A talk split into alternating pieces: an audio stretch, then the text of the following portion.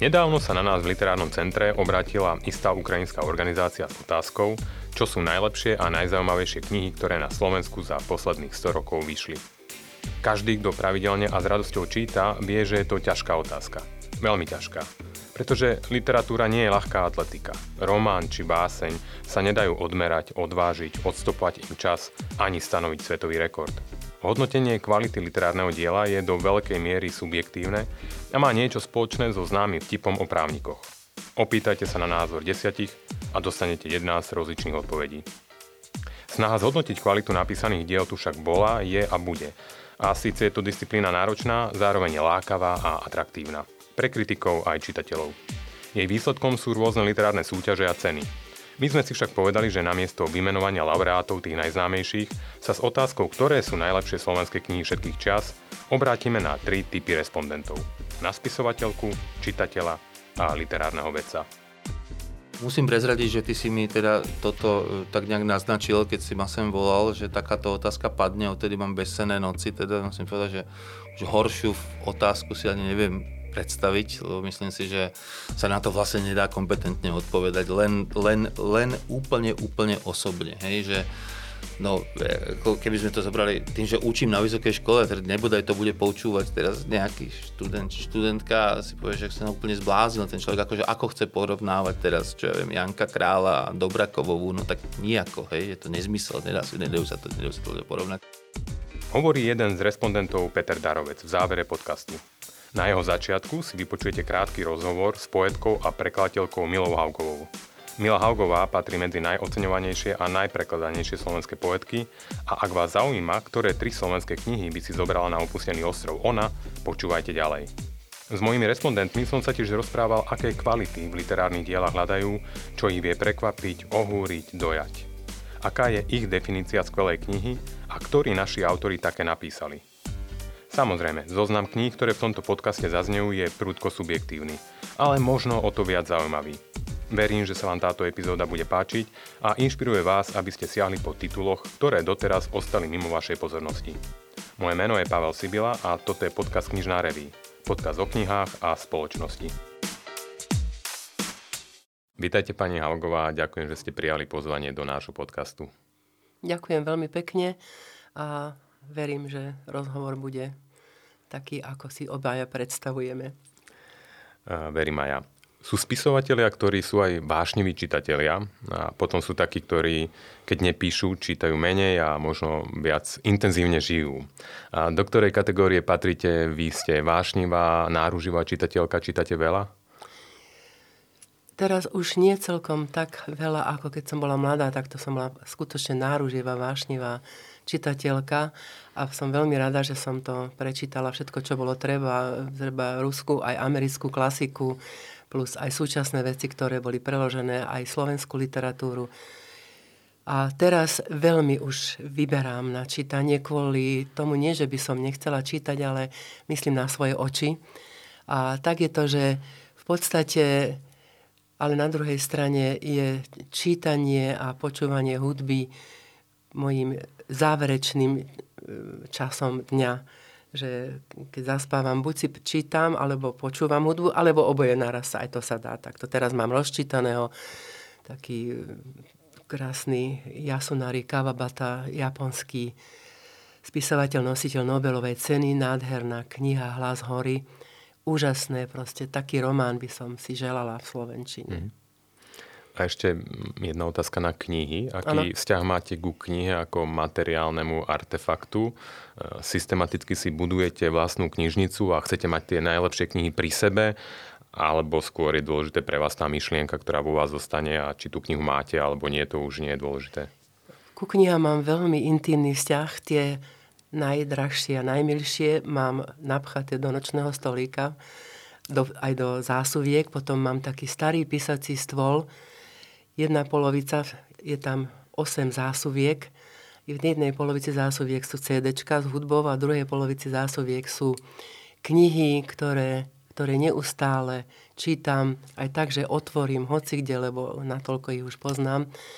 A je to proste moje obľúbené. Nechcem mať každú knihu. Práve teraz je to tak, že robím také tvorivé písania a rozdávam svoje knihy mladým adeptom literatúry, ktorí sa o to zaujímajú, takže keď e, majú niečo záujem, som veľmi rada. A ak je to kniha, ktorá naozaj mi nie je tak celkom blízka, tak ju veľmi rada aj darujem. Mm-hmm. Vy ste poetka, ale raz ste mi hovorili, že čítate aj prózu. Áno, obidvoje. My som povedala, že oboje. A niekedy, niekedy, niekedy keď mám také obdobie, že píšem, tedy čítam len prózu. Mm-hmm. Keď píšem, keď mám také, keď príde to písacie mhm. obdobie, alebo ako to mám nazvať, také, že, že básnivé, tak vtedy, vtedy skôr siahnem po próze, aby mi to nejako sa nekryžovalo s tým, s tým mojim myslením. Takže je to tak striedavo, ale keď sa mi dostane do ruky dobrá kniha poézie, tak mm. čítam ju, či píšem, či nepíšem. By som povedala, že taký spontánny vzťah ja mám ku knihám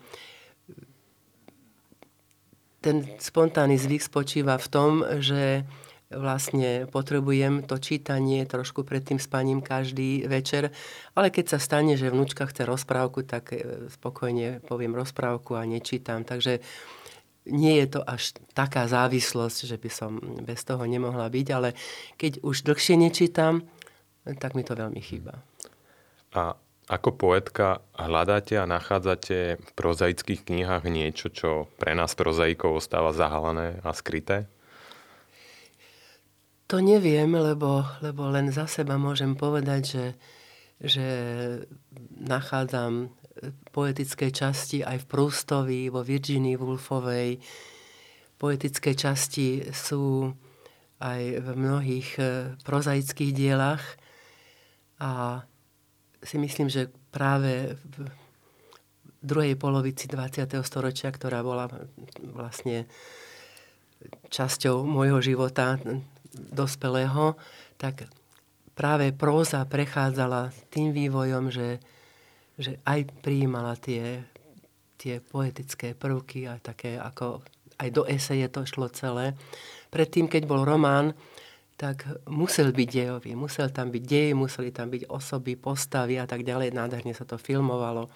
Zoberte ságu rodu Forsytovcov, alebo ja neviem, hoci čo, čo ma napadne, alebo hoci ktorý román z, z tých... Napríklad niektoré knihy, ktoré boli napísané v 70. rokov, povedzme nový francúzsky román, tak tam v podstate išlo len o pocity a nejaké také, povedzme, Margarit Duras, jej romány sa na, nakrútili, ale aj tie filmy sú také isté zvláštne, ako e, tie jej knihy, že v podstate je to próza popredkávaná, popredkávaná by som povedala poéziou a takisto tie filmy tak vyzerajú. Uh-huh. A tie knihy, ktoré sú založené na príbehu a v ktorých nenájdete ani ani štipku poézie, vedia vás zaujať napriek tomu? Určite Hemingwaya veľmi mám rada. Veľmi mám rada. Moja najobľúbenejšia poviedka vôbec, čo existuje, je Krátke šťastie Francisa Mecombera. To je, by som povedala, celkom blízko dokonalosti poviedka. Mm. Alebo, alebo Psiedni Dušana Mitanu napríklad. Alebo Vilikovského debut Citová výchova v marci. Tie poviedky sú sú naozaj nádherné a väčšina z nich je postavená na dialogoch. Mm. Takže tiež. A ja musím k tomu dodať, že ja nemám ucho na dialog. Keby som sa tak pokúsila napísať prózu, skúšam písať také autobiografické kvázi ako prozaické texty, ale to je vždycky len proste cez môj raster, to prejde celé. A ja si povedzme náš rozhovor budem pamätať tak, že proste aký pocit to vo mne zanechalo ale vaše konkrétne otázky alebo moje odpovede, keby to niekto chcel odo mňa ešte znova, tak to určite nie, nemám ucho pre dialog, čo dobrý prozaik pravdepodobne by mal mať. Keď by sa vás niekto opýtal, čo je skvelá kniha, ako by ste ju definovali? No zostanem pri tej knihe, ktorú práve mám teraz rozčítanú v takom zmysle, že ju čítam čítam už e, povedzme nejaký pol rok, hoci to je, nie, nie je to hrubá kniha, ale vždy sa k nej vraciam. Je to príbeh muža okolo 60 a jeho rodiny. Milujem vzťahové a rodinné príbehy, kde sa deje aj niečo, čo ten dej posúva, ale zároveň, kde je niečo aj také zakotvené, ako sa dá k tomu neustále vrácať zakotvené, povedzme, aj v ročných obdobiach, vo vegetácii, v myslení, aj v takých, že povedzme ten hlavný predstaviteľ, vlastne to v podstate celé cez neho ide, že on potom siahne aj do tej japonskej histórie, aj proste sú tam o maliaroch hovorí, hovorí o kaligrafii, hovorí o takýchto veciach, ktoré sú organickou súčasťou tej knihy. Čiže taká komplexná kniha sa mi zdá dobrá. Je tam aj veľmi, veľmi sú nádherné, nežné pasáže, aj veľmi kruté, aj zároveň tie dialógy. Nie je tam jediné, ako hovoria angličania, štvorpísmenové slovo. Proste bez toho sa zaobíde a napriek tomu sú to také kruté vety, ktoré sú, by som povedala, v zmysle presnosti a významovosti toho tvrdého oveľa lepšie, ako keď niekto použije nejaký škaredý výraz, lebo tam človek a tým nevie. Ste tí hlavní hrdinovia si tak hovoria, aby som povedala, také pravdivé, pravdivé vety, ktoré sú pre nás, ktorí máme o takých Japoncoch takú predstavu, že porcelán japonský a, a proste hajku a takéto veci, ale proste oni sú v tých súkromných, teda aspoň tento spisovateľ môj obľúbený, je tak pravdivý, že tá pravda nakoniec je krásna, lebo to oslobodí každého. Mhm. Keby som to zhrnul, tak teda skvelé knihy pre vás sú knihy, ktoré sú ten príbeh je rozkošatený, sú to ano. hlboké knihy, sú ano. presné, ale kompaktné a držia, ano, držia pokope. Tak, presne mhm. tak, áno. Ja sa našich hostí tejto epizódu podcastu Knižná revy pýtam aj na konkrétne potom tituly, e, ich e, najobľúbenejšie knihy alebo knihy, ktoré by si zobrali so sebou na opustený ostrov. Vy už ste teraz hovorili o jednej z nich. Áno, tak ktoré... ale to je prekladovala, mm. ale to sme hovorili, Áno, že budeme hovoriť o, o slovenských. slovenských. Takže Áno. ktoré tri uh, knihy slovenských autorov či autoriek sú pre vás, že sú to skvelé knihy a a každému by ste ich odporúčali. Takže keď sme teraz, keď sme teraz v próze, tak by som povedala takú jednu zo svojich najobľúbenejších, lebo to je veľmi ťažké povedať. A je to kniha Pavla Vilikovského Kôň na poschodí, Slepec vo vrábloch. Je to v podstate, sú tam dve novely v tom a tam tiež je to vrstvenie a je tam ten príbeh, sú tam potom odbočky rôznymi smermi a ešte jednu vec som nespomenula pri mm, Kavabatovom románe, ktorá je tam tiež veľmi výrazná, že milujem tie detaily, ktoré vidia prozaici a v tom ja vidím aj tiež tú poéziu. Mm. Že aj e, Vilikovský má tiež také presné oko na také, deta- také presné blúznenie, proste taký presný detail, ja neviem, niečoho, niečoho nezvyčajného alebo zvláštneho, a presná, naštilizovaná, nádherná veta k tomu a tak ďalej. A u neho je, sú tie príbehy také, by som povedala, tak, tak z ničoho nič o matke, o rodine, proste aj spomienka sa do toho myhne, aj postreh nejaký, čo vidí z autobusu, z vlaku, proste to sú jeho obľúbené tej prvotine jeho je tam vlak, tuto v tomto príbehu je autobus, konkrétne veci, by som povedala, že mám rada také knihy, ktoré ma uspokoja aj citovo, aj intelektuálne. Mm. Takže toto by som povedala, tento, aj ostatné samozrejme Vilikovského knihy, ale táto je taká najbližšia pre mňa. Druhá kniha je, teraz to také zvláštne poviem, že je to súborné dielo Štefana Strážaja, drahého kolegu, ktorý ešte žije, ale sa celkom stiahol z, z verejného života, si myslím kvôli tomu, že má problémy s očami. Aj vôbec mal som taký pocit, že proste on tak ukončil svoje dielo ešte za života. Že proste je to akoby že skončené. A je to poézia presná, čistá, jasná. Veľa je tam veľmi krátkých básní, kde sa napíše, veciam na stole sa volá jedna kniha, alebo Sviatky, Dvor, alebo Igram, Igram je jeho rodné, rodná dedina, alebo mesto, je to nie asi dedina, je Igram. A v podstate v tých posledných knihách sa dostáva aj k takej zvláštnej filozofii, že, že on čo sa týka životného prostredia, nelutuje len ľudí, ale napríklad e, sa spýta tak viac menej, že či nelutujeme hrdzavejúci most.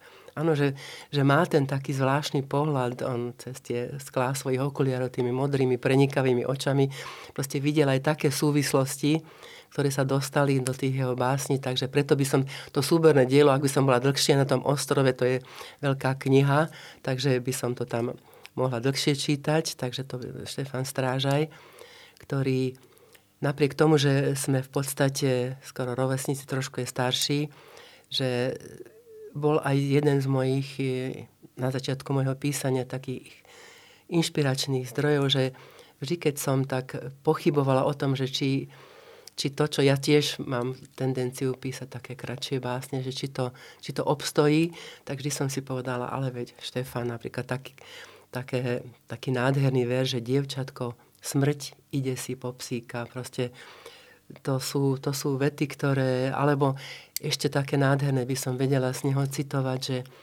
miluj svoje deti, ale nie viac ako tie ostatné.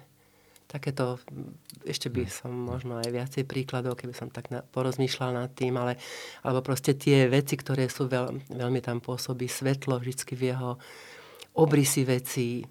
A je tam veľmi, veľmi, veľmi pekným spôsobom sú tam ženské postavy. Mm. To sa mi tiež veľmi páči. Ano, že tak, také ožiarené sú tie ženské postavy, čiže je to jedna alebo viac, to teraz nejdeme skúmať, ale, ale jednoducho je to taký, by som povedala, krásny vzťah medzi týmito dvomi pólmi našimi. Takže preto jeho Skôr ako prezradíte tretiu vašu ano. obľúbenú knihu, e, keď čítate mm, básne vášho nejakého kolegu, básnika alebo nejakej poetky slovenskej, e, čítate ich a porovnávate ich aj so svojimi básňami, že mm, hľadáte tam alebo nachádzate tam niečo, pričom si poviete, že to sa jej krásne podarilo, to, keby som ja tak vedela, čo asi teda vo vašom prípade si nehovoríte, ale že či sa aj vlastne porovnávate, alebo že, že mm, pri prozaikoch myslím, že sa to niekedy deje, ako sa komu čo podarilo, či je tam nejaké takéto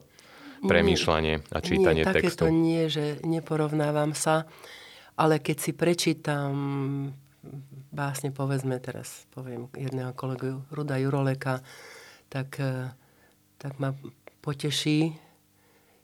Nejaká jeho veta, taká žiarivá, ale neporovnávam sa, lebo každý z nás je otlačkom svojej ruky, ako povedal Paul Celan, že každá báseň, každý text, ktorý robíme, to sme my.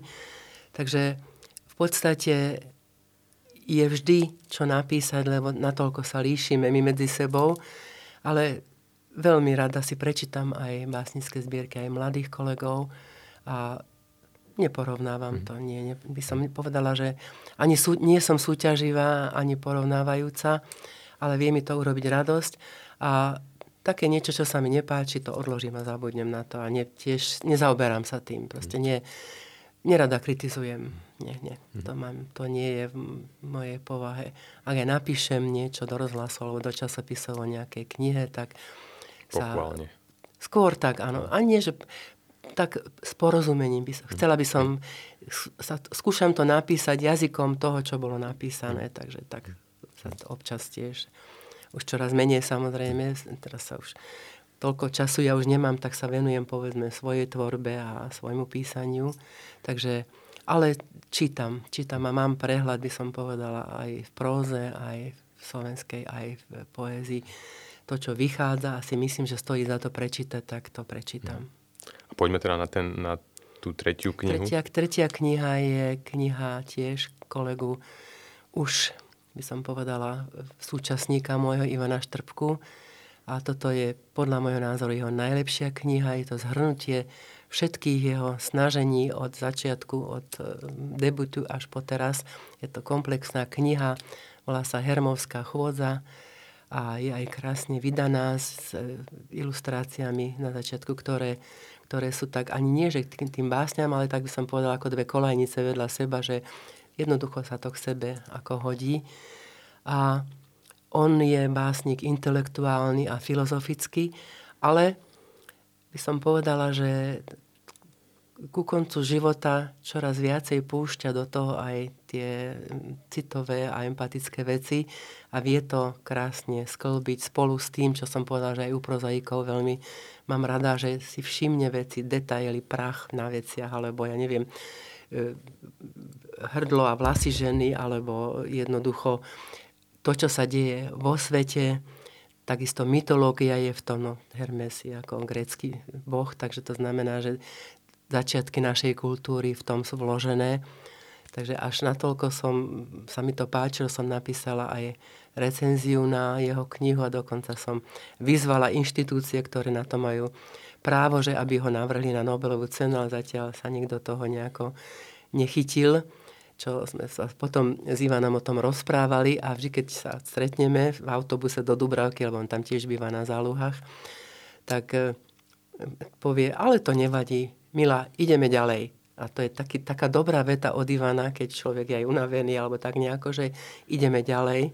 Takže túto knihu za to by som si vzala. Mm-hmm. Dobre, čiže to boli vaše tri uh, obľúbené knihy, ktoré by ste každému odporúčili. Uh, ale možno ešte máme chvíľu času, že keby ste mali možno vymenovať e, ešte ďalších autorov ich knihy, možno aj niekoho z mladšej generácie, ktorú ste spomínali, ktorí by ano, to boli. Áno. Tak ešte by som chcela spomenúť samozrejme drahého priateľa Ruda Slobodu a jeho knihy, ktoré, ktoré tiež mám veľmi rada a Rudo tu strašne chýba. A spomenúť to, že by sme v tej slovenskej literatúre mali prijať aj to, keď niekto sa rozhodne sám svoj život ukončiť. Stalo sa to s našimi štyrmi najlepšími prozaikmi, takže to nie je jednoduchá vec a bolo by to treba aj možno reflektovať a prijať to spolu s tým dielom a, a nájsť, nájsť proste ten spôsob toho vyjadrenia. Rudo Sloboda z týchto autorov, potom Dušan Dušek, proste keď človek chce vidieť ten svet, ja mám takú trošku optiku ako Dušan, že som, že som z tej, v tej chcela by som vidieť ten svet z tej krajšej stránky. Veľmi rada čítam Dušekové knihy. No, samozrejme, Mitanové poviedky, to sú ako ocelové perly navlečené na, ako na náhrdelník a to tie slova proste idú za sebou. To je, to je tiež nádhera. Tá, nesk- tá neskoršia jeho tvorba už mi nebola taká blízka. A z mladších by som spomenula, mám veľmi rada Vandu Rosenbergovú, to je tiež také dejové, áno, to sú také dialogové, ona má presné ucho na dialógy a príbehy. Aj to sama ilustruje, to sú veľmi pekné knihy. Michala Rosová je veľmi zaujímavá, zaujímavá autorka z týchto, z týchto mladších, ktorých ja mám rada.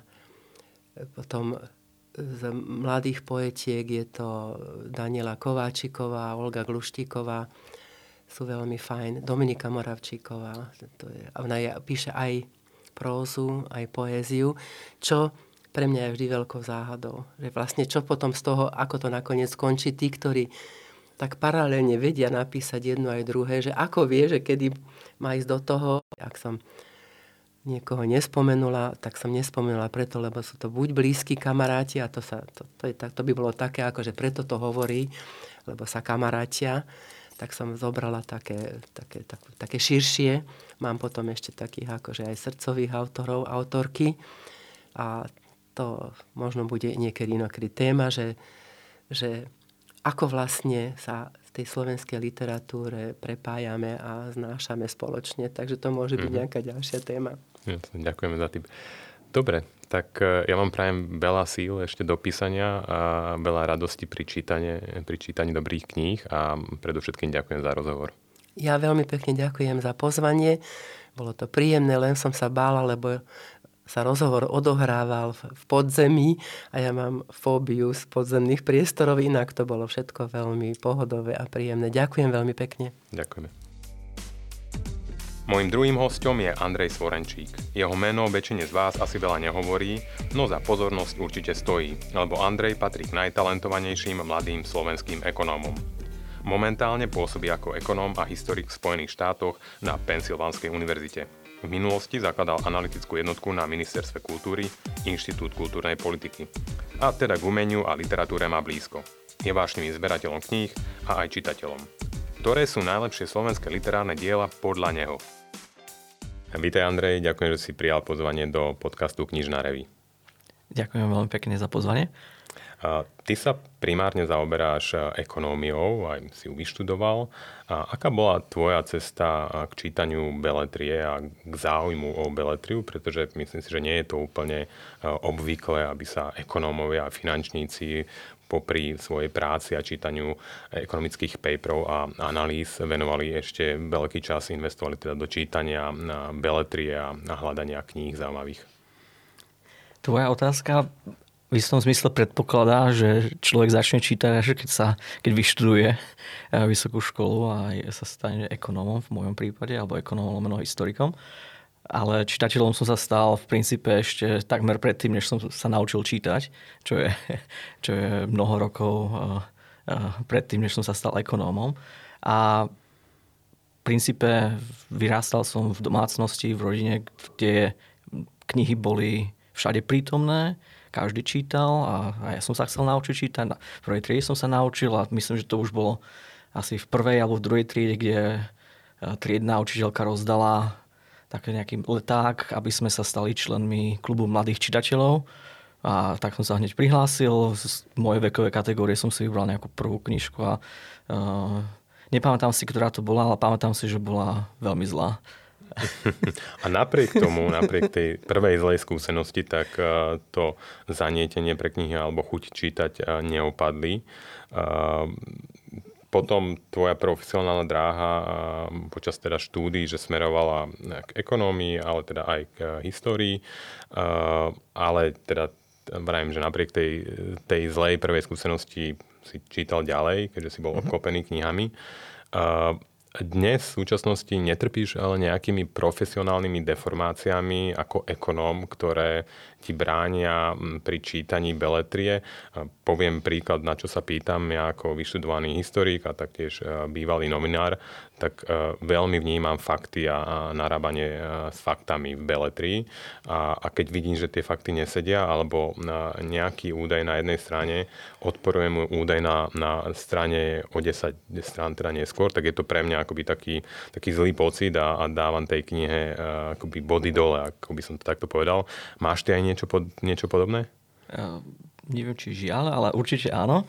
Uh, často sa napríklad pozerám, hlavne ak je kniha staršia, ako vidím v antikvariete, koľko stála pôvodne, koľko stojí v súčasnosti. Uh, pozerám sa na knihu aj ako materiálny objekt, ako dobre vyzerá alebo ako dobre sa v rukách cíti. Je pre mňa veľmi dôležitý senzorický zážitok, aj samotná vôňa knihy je, je niečo, čím začnem tým, že sa venujem aj knihám z, povedzme, z 17. storočia, tak nejaká tá biodegradácia toho materiálu je, a, alebo hociaká degradácia toho materiálu je pre mňa zaujímavá a, a vždy si v hlave nejako tak tú knihu ošacujem. A, vždy pozerám do, do z aké edície kniha pozerá, aké edície kniha pochádza, nejaké tie edičné poznámky, či je to prvé vydanie, alebo koľká tá dotlač.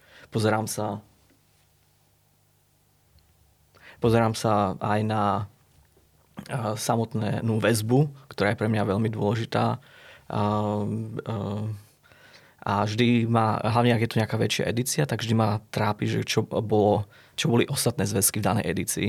To je úplne takéto neznáme, ktorá tá kniha samou sebe, alebo nejaký to, celý ten príbeh, ktorá tá kniha prináša, je pre mňa strašne fascinujúce a vždy ma to teší. Napríklad, alebo vždy, nie, ak je to odbornejšia kniha, tak sa vždy začítam do, do, do prekladateľskej poznámky alebo poznám počiarov alebo zdrojov literatúry. Takže e, isté deformácie tam sú, a, a, ktoré sa prenášajú do kníh, ktoré sú beletristickej povahy. Keď si spomínal, že v antikvariátoch sa aj pozeráš na cenu, či rastie, alebo či narastla, alebo ostala rovnaká, tak e, pre teba teda vnímaš to, že keď je tá, je tá kniha drahšia, ako bola, ako dobrý znak, že stúpa na hodnote, alebo čo, čo vlastne to pre teba znamená? Tak existuje kategória kníh, ktoré sú zberateľské, ktoré e, vzhľadom na či už povahu toho diela alebo vzácnosť e, rastú na svojej trhovej hodnote alebo finančnej hodnote ale vždy, keď prichádzam ku nejakej knihe, tak v hlave mám už, si presne poviem, že toľko to by mala stať. A keď stojí viacej, tak si ju nekúpim. Alebo ak stojí viacej, tak nad tým rozmýšľam, potom optimalizujem naprieč rôznymi antikvariátmi a hľadám, kde by som vedel nájsť knihu, ktorá zodpoveda mojej cenovej predstave. Takže, uh, hej, a, ale uh, tak. Rozumiem. Poďme od ceny k obsahu. Čo pri čítaní beletrie potrebuješ v tom texte nájsť, čo ťa oslovuje, naplňa, počom si povieš, že to je výborné? Ťažká otázka. Väčšinou knihy, ktoré mňa zaujmú, sú také, pri ktorých stratím pocit, pocit času zároveň ich zahlbím a sú také tie page turners, kde otáčam stranu za stranou a je 3 hodiny ráno a ešte chcem ďalej čítať. Alebo sa ráno zobudím a hľadám spôsob, ako rýchlo sa k tej knihe dostať, aby som ju dočítal. A to môže byť aj odborná literatúra, ale aj samozrejme pri beletri, kde človek sa dostane do úplne iného nechcem nazvať, že vesmíru, ale že, úplne, úplne, že z pohodlia vlastnej sedačky alebo postele sa človek dostane tam, kde by musel námahou cestovať a, a, a, a má takéto a, a, a zážitky, ktoré sú podľa mňa často neoceniteľné. Mhm. A poďme teda od teoretického rozprávania o knihách a jej kvalitách k praktickým alebo konkrétnym titulom. Čo sú pre teba možno tri najlepšie knihy od slovenských spisovateľov, spisovateľiek, ktoré by si vymenovala a prečo to bol pre teba extrémne pozitívny zážitok ich čítať? Neviem, či by som sa uchýlil až k takému zjednodušeniu, ako vymenovať top 3 knihy slovenskej literatúry. Jednak, uh, síce som prečítal toho veľa, ale stále mám početné resty je, takže tá, tá, tá, akýkoľvek ranking bol veľmi subjektívny a časovo obmedzený v zmysle toho, čo poznám. Ale Tento podcast knihy, je tak ladený, že je to úplne reprezentatívne a subjektívne. Ale a, a, a, zamýšľal som sa nad tým a ak by som mal, sú, sú rôzne ranking, napríklad ak by som povedal, že knihy, ktoré by som odporúčil iným, knihy, ktoré mám na špeciálnom mieste na poličke, alebo knihy, ktoré by som si zobral že na ostro, kde by som po zvyšok môjho života tam musel tráviť. A ideme asi k tej poslednej kategórii, hej? Um, asi hej. Hej. Uh, a sú to knihy, ktoré boli také formujúce pre mňa uh, počas mojej tej čitateľskej dráhy od, od prváčika až po, po že vysokoškoláka. A asi tá prvá, ktorú by som si zobral, by bol prakticky hocičo od Lasicu Satinského. Uh, to bola taká literatúra, ktorá mi otvorila uh, uh, oči alebo svet, že literatúra nie sú len detské rozprávky, a úplne z okolností sme ju mali doma a ani neviem, prečo som sa k nej dostal, ale na e, tuším, piatacký Viezoslav Kubín som si vybral Lasicu Satinského, kým všetci mali ešte Ďuričkovú a, a také skôr detsky poňaté uh, ukážky literárne. A to ešte bolo pred rokom 89? To, to bolo krátko po, po. Dobre, čiže nespôsobil si škandál. Nespôsobil som, som škandál, ale uh, značné pobavenie aj učiteľky Slovenčiny, aj uh, spolu, spolužiakov a prakticky do konca hodiny sme len čítali Lasicu Zatinského, lebo uh, to bola úplne že, že pecka, skrátka a odtedy prakticky zbieram všetko, čo súvisí s Lasicom Satinským a e, stále sa objavuje niečo nové, takže mm-hmm. to je, je, je asi tá jedna druhá, mm-hmm. prvá kniha.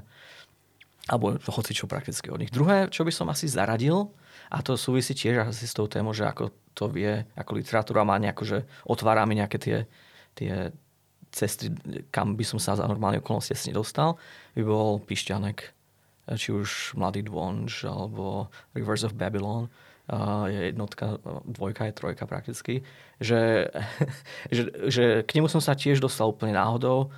Som našiel v školskej knižnici na strednej a až následne som si uvedomil, že nechápem, prečo tam, prečo tam dali, možno, že ani neprečítali, že čo bolo presne obsahom tej knihy, keďže má aj nejaké pornografické elementy a je, aj ten výber toho jazyka je značne odlišný od bežnej stredoškolskej povinnej literatúry.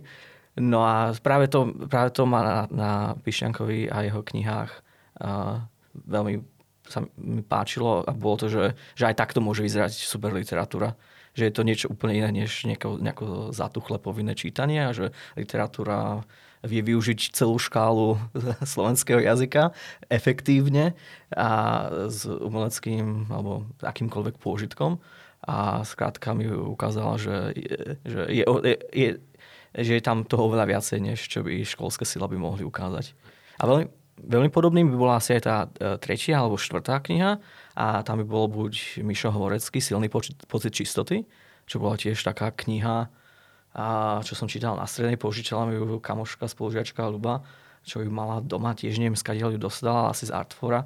A mm, to bolo tiež wow, e, že aj toto môže byť slovenská literatúra, že e, som veľmi rád čítal sci-fi, a tam, myslím, že na predsádke popisovali, že cyberpunk, čo som veľmi nerozumel, ani som sa nevedel s tým nejako veľmi identifikovať, ale skrátka tie témy, ktoré tam riešili aj tým, spôsob, aj tým jazykom, aj uh, bol to niečo, čo ma v tom veku na strednej škole nejako veľmi chytilo a bol to, zarezonovalo to vo mne.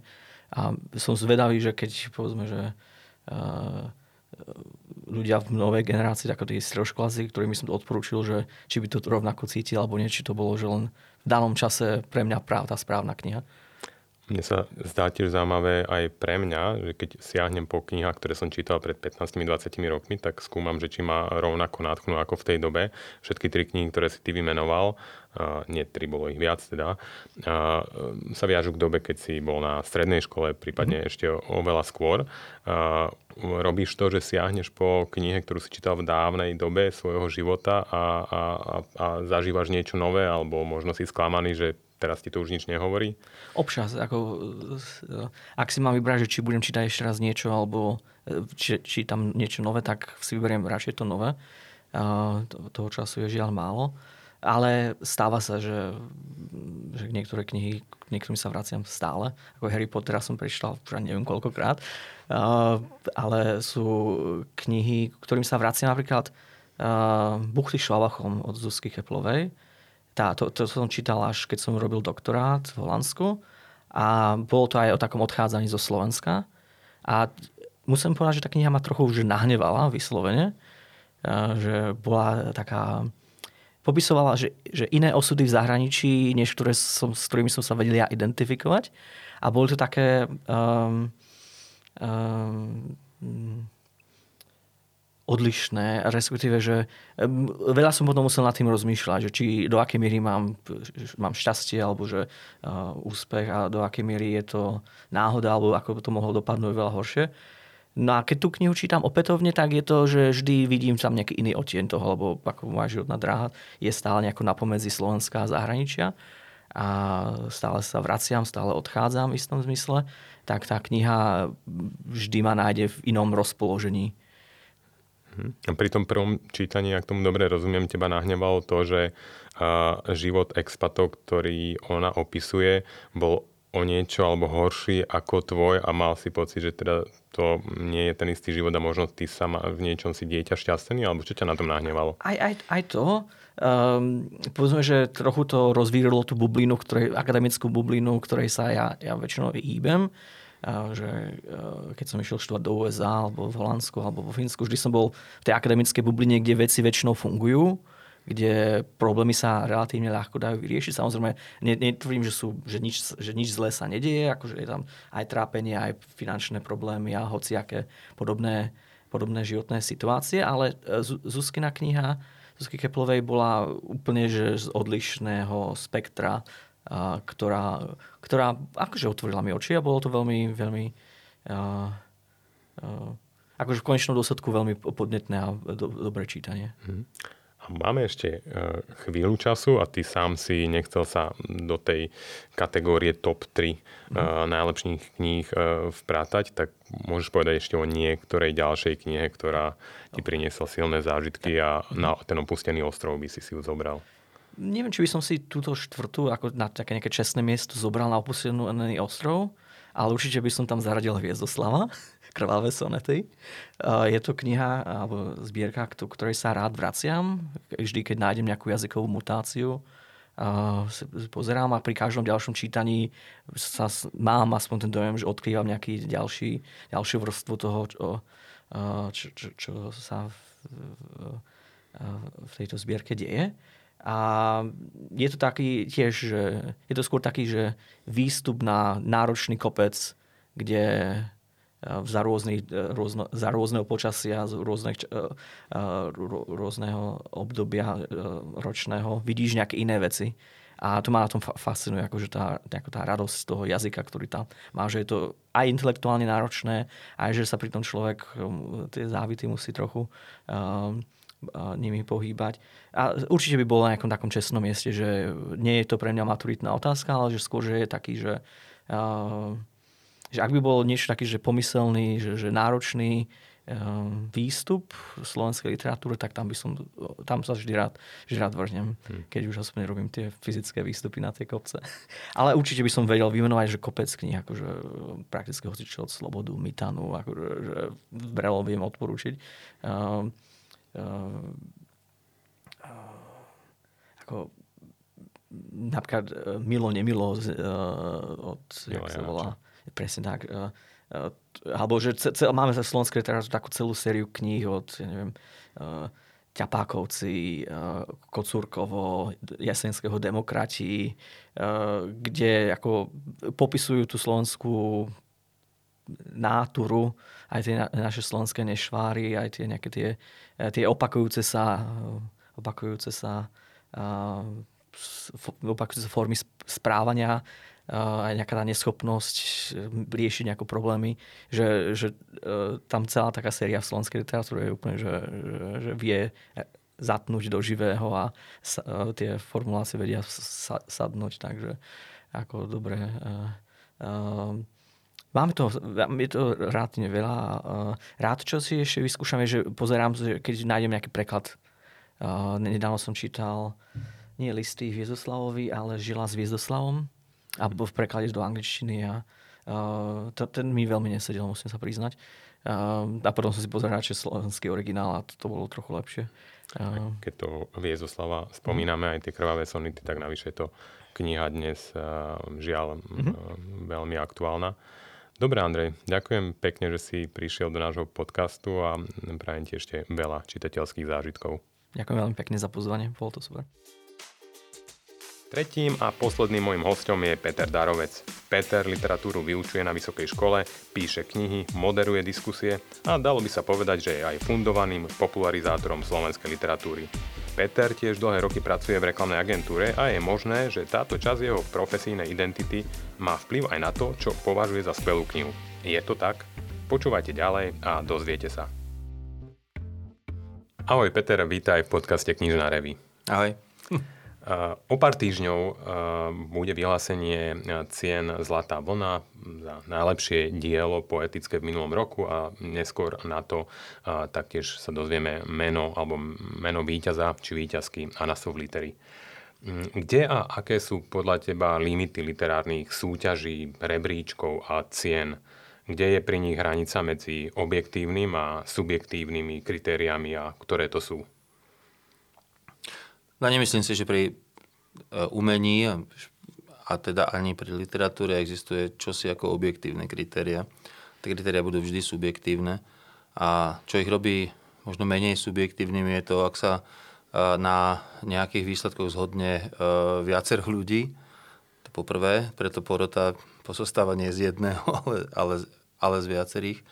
A po druhé, samozrejme aj nejaká kredibilita tých ľudí. Predsa len asi trochu iné keď e, povie e, porota zložená z, zo skúsených, povedzme, diskurzívnych čitateľov, e, že táto kniha je najlepšia, ako keď to povedia ľudia, ktorí nemajú tento kredit, hoci sami môžu byť citlivými a, a veľmi vnímavými čitateľmi, aj poučenými čitateľmi, ale jednoducho samozrejme akási kredibilita, ktorá sa dosahuje napríklad nejakým písaním o literatúre alebo písaním samotnej literatúry, je vhodná pre tých porodcov a pre teda e, nejaký, povedzme, význam samotnej tej súťaže. Takže kvalita porodcov. Uh-huh.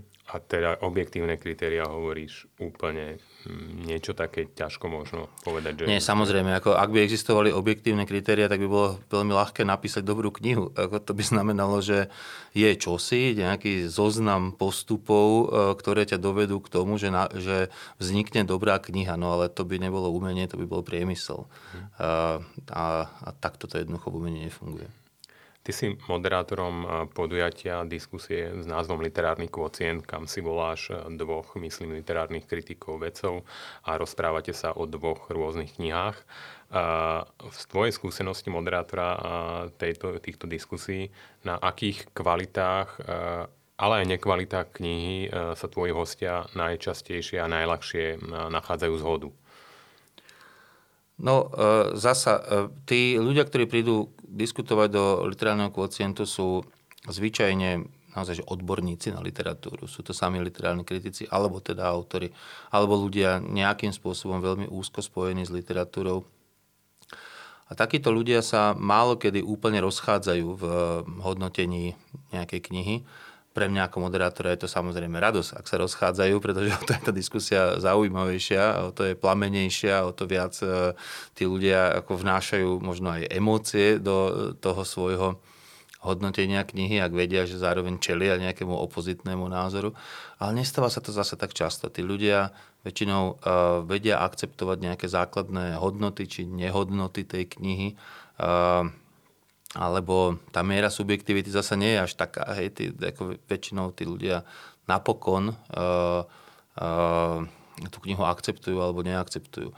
To, v čom sa líšia, sú povedzme veľmi podstatné detaily.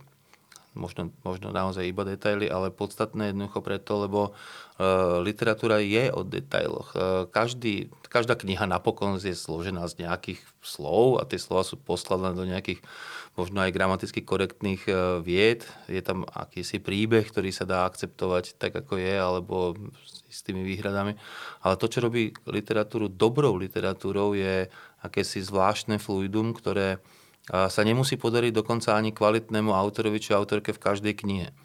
A to je, to je potom to, na čom sa tí ľudia nezhodnú. Hej, nemusia sa zhodnúť napríklad na tom, že či tento inak dobrý autor či autorka napísal teraz výnimočnú knihu alebo mm, len priemernú knihu. A to stačí na, na naozaj kvalitnú diskusiu o umení. Umenie je napokon nejaká činnosť jemných vecí, ale aj jemného vnímania. Takže myslím si, že dobrá diskusia o umení je vlastne tá, ktorá sa zaoberá jemnosťami. A na tých sa už teda dvaja ľudia nikdy úplne nezhodnú, hmm. lebo jednoducho každí dvaja ľudia sú odlišní, našťastie. Ty skôr ako si hovoril, začal hovoriť o tom zvláštnom fluide, tak si hovoril o podstatných detailoch. A neviem, či pou, si chcel použiť tie dva termíny ako synonyma, ale ak si mal pri podstatných detailoch... Ja si ani nepamätám, že som ich použil. ak si chcel pri podstatných detailoch, ak si mal na mysli e, naozaj nejaké konkrétne podstatné detaily, vedel by si možno uviesť nejaký príklad? No, je to, na, tak, e, ako najlepší príklad je vtip. Najlepší príklad je komédia. Hej? Ak ti dvaja ľudia rozprávajú vtip, tak pri jednom rozprávačovi sa zasmeješ a pri inom rozprávačovi toho istého vtipu sa nezasmeješ. To sú tie podstatné detaily. Jednoducho v literatúre ako umení slova je dôležité, ako tie slova poskladáš. A na to už pravidlá teda nie sú, na, tom, na to je jediné uh, kritérium uh, čitateľský záujem, čitateľské ocenenie. Hej? Či už je to dojatie, alebo je to smiech, alebo je to zamyslenie sa. Ale toto sú, toto sú tie jemnosti. Uh, myslím si, že napokon vždy ostaneme na úrovni slova a vety. Výberu slov a, a skladania vied. Uh, toto je, myslím si, že v literatúre tá jemnosť. Hej? Práca, práca s jazykom. Stane sa, že sa dokážu tvoji hostia na tých jemnostiach aj pohádať, že majú tak diametrálne odlišné názory na, na jemnosti, že sa o tom pohádajú a nevedia silno nesúhlasiť? Áno, áno, samozrejme, tam už potom možno viac ako na odbornom názore záleží na, na, som povedal, na osobnosti toho dotyčného, nakoľko je ochotný ísť do konfliktu a nakoľko je ochotný e, obhajovať svoj, svoj názor.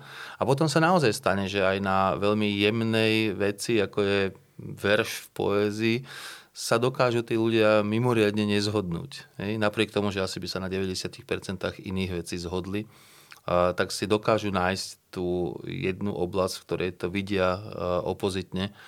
No a to je to, z čoho ťažia také relácie, ako je napríklad literárny kvocient. Inak by to nikoho nezaujímalo. Ľudia, ktorí sa vedia na všetkom zhodnúť, sú v zásade nezaujímaví. E, teda sú to zaujímaví ľudia, ale ich spor je nezaujímavý. Ale predpokladám, že e, keďže toto je zaujímavé, ten konflikt a tá nezhoda, nesnažíš sa ako moderátor ich doviesť k tomu, aby nesúhlasili. Ešte jedna otázka na túto tému, lebo snažím sa z teba vydolovať aj nejakú konkrétnosť, možno aj nejaké meno. Vedel by si si spomenúť na knihu, eh, kde tie odlišné názory boli najvypuklejšie a naozaj sa tí ľudia trošku akoby na nej pohádali? No je to skoro jedno, aká je to kniha. Ak si napríklad do literárneho kvocientu zavoláš eh, Vlada Barborika a Martu Součkovú, tak máš skoro istotu, že tam vznikne nejaký konflikt. A pritom sú to dvaja ľudia, ktorí sú úplne rešpektovaní e, celou tou literárnou komunitou, ktorí rešpektujú e, jeden druhého, e, ktorí sú veľmi zaujímaví o sve, ale ešte zaujímavejší vlastne aj v tom, keď sa hádajú o týchto, ako som povedal, možno podstatných detailoch alebo tých jemnostiach tých kníh. Takže sú ľudia, ktorí môžu vidieť naozaj literatúru veľmi odlišne a, a pritom ich čítanie nemusí byť e, ani jedno horšie či lepšie, len sú jednoducho iné. No tak e, tento typ konfrontácie je určite ako zaujímavý mm. hej, v tomto. Ale historicky sme našli takisto veľa príkladov ešte z iných dôb, kedy ešte neboli takéto, takéto typy relácií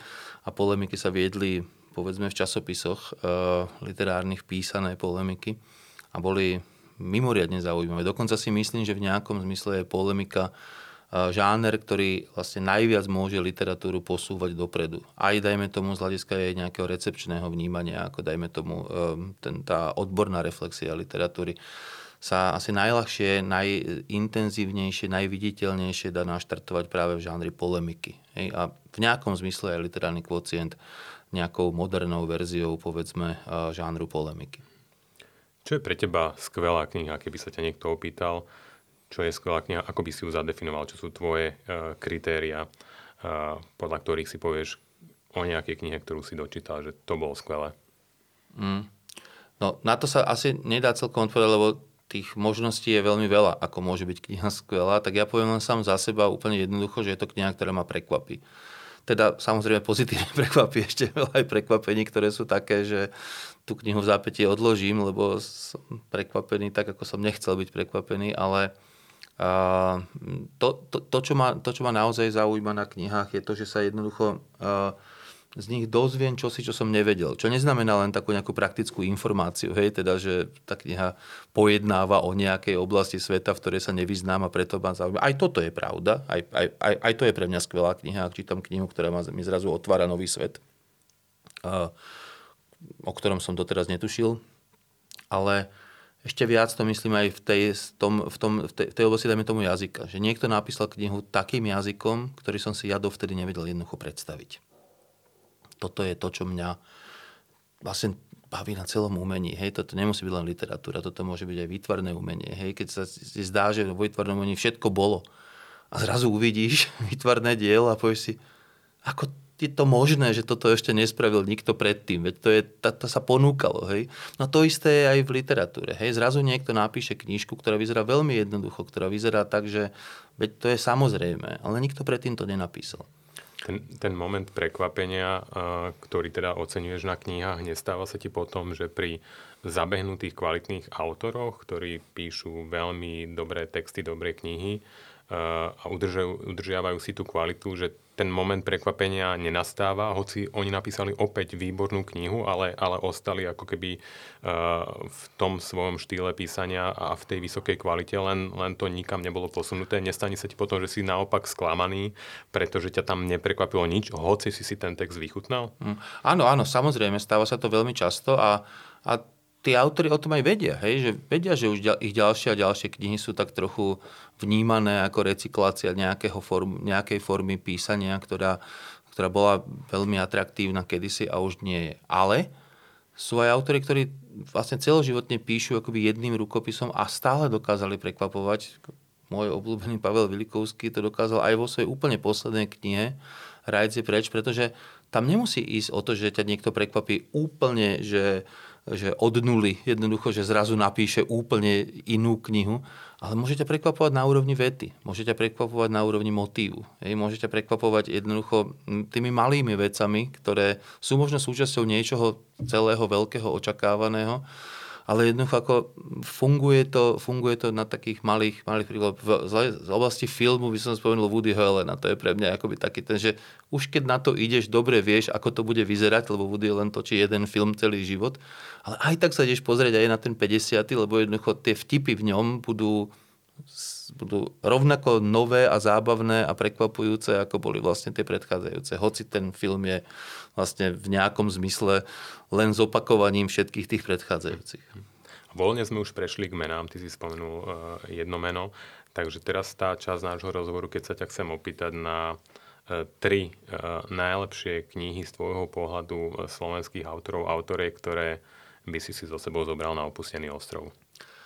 No, musím prezradiť, že ty si mi teda toto e, tak nejak naznačil, keď si ma sem volal, že takáto otázka padne, odtedy mám bezsené noci, teda musím povedať, že už horšiu otázku si ani neviem predstaviť, lebo myslím si, že sa na to vlastne nedá kompetentne odpovedať, len, len, len úplne, úplne osobne. Hej, že No, ako keby sme to zobrali tým, že učím na vysokej škole, teda nebodaj to bude poučúvať teraz nejaký študent, študentka si povie, že sa úplne zbláznil ten človek, akože ako chce porovnávať teraz, čo ja viem, Janka Krála a Dobrakovovú, no tak nejako, hej, je to nezmysel, nedá sa, nedajú sa to, nedajú sa to porovnať.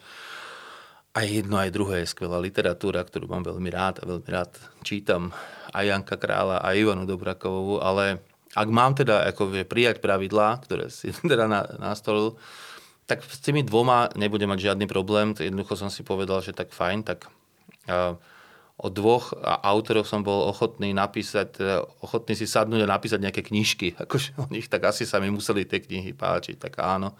Uh, Pavel Vilikovský uh, a, a, a dobre. A teraz, že, ale ktorá z Pavla Vilikovského, tak sú dve, o ktorých by som si to myslel. A to je uh, taká tá jeho možno prelomová kniha, taká možno najviditeľnejšia kniha, to je Väčšine zelený, ne? ktorá naozaj zrazu priniesla niečo úplne nové. Ale ja by som si vybral tú, ktorá je možno o kúsoček v tieni tej, tej knihy, ale ja si myslím, že to je naozaj najbrilantnejšia novela slovenskej, slovenskej prózy. A to je novela, väčšine, e, novela Kôň na poschodí slepec vo vrábloch. Takže to by bola číslo 1. Bilikovský Kôň na poschodí slepec vo vrábloch. Číslo 2, no tak e, druhý autor, o ktorom som písal nejakú knižku, tak teda bude Peter Pišťanek. A zasa, ten, e, tá najviditeľnejšia jeho kniha je určite Rivers of Babylon. Ale ja by som si zasa vybral tú druhú, tú, ktorá je tak trochu v tieni, a to je zbierka noviel Mladý dvonč, lebo mi prípada jemnejšia v nejakom zmysle. Takže to bola druhá kniha. No a teraz tretia, tak teraz som, a to boli tie bezcené noci, dobre.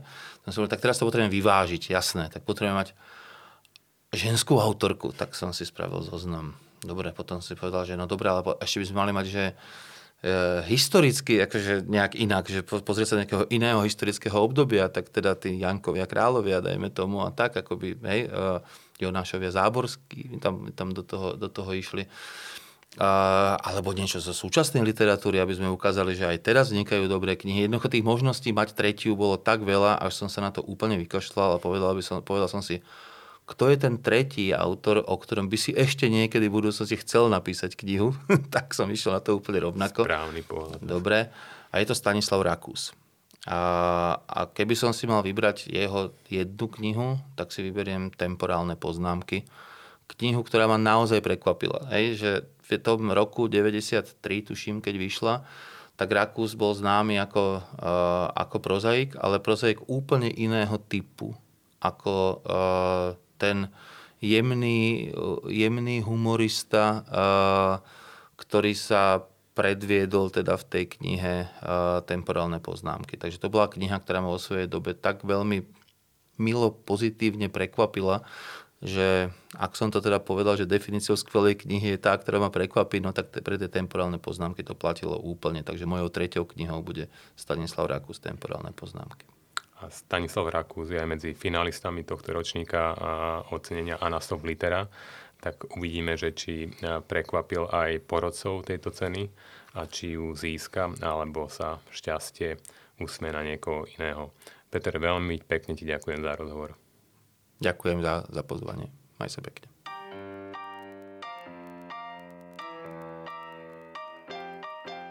Vypočuli ste si posledný rozhovor tejto epizódy podcastu Knižná revy, v ktorej sme sa pýtali, čo sú najlepšie slovenské prozaické a poetické diela všetkých čas. Mojimi hostiami boli Mila Haugová, Andrej Svorenčík a Peter Darovec. Ak sa chcete dozvedieť, ktorá bola najlepšia básnická zbierka uplynulého roku, pozývame vás na vyhlasovanie cien Zlatá vlna. Uskutoční sa v rámci festivalu Novotvar, ktorý bude prebiehať od 5. do 8. októbra v Bratislave. Náš vzťah k čítaniu sa tvorí už v detstve a ak ste rodičmi a záleží vám na tom, aby vaše deti mali radi knihy, dávam vám do pozornosti časopis Slniečko. Vydáva ho Literárne informačné centrum, ktoré je aj tvorcom tohto podcastu. V septembrovom Slniečku vaše ratolesti opäť nájdú nádherné ilustrácie a podnetné texty od najlepších slovenských autorov detskej literatúry. Časopis sa dá kúpiť v novinových stánkoch Mediaprint Kappa, knihu Peste Martinus alebo si ho môžete predplatiť na adrese časopisy zavináč ares.sk. Partnerom podcastu Knižná revy je Národné osvetové centrum a na výrobe tejto epizódy sa okrem hostí a moderátora podielali aj Eva Ilievsky a Michal Štepán.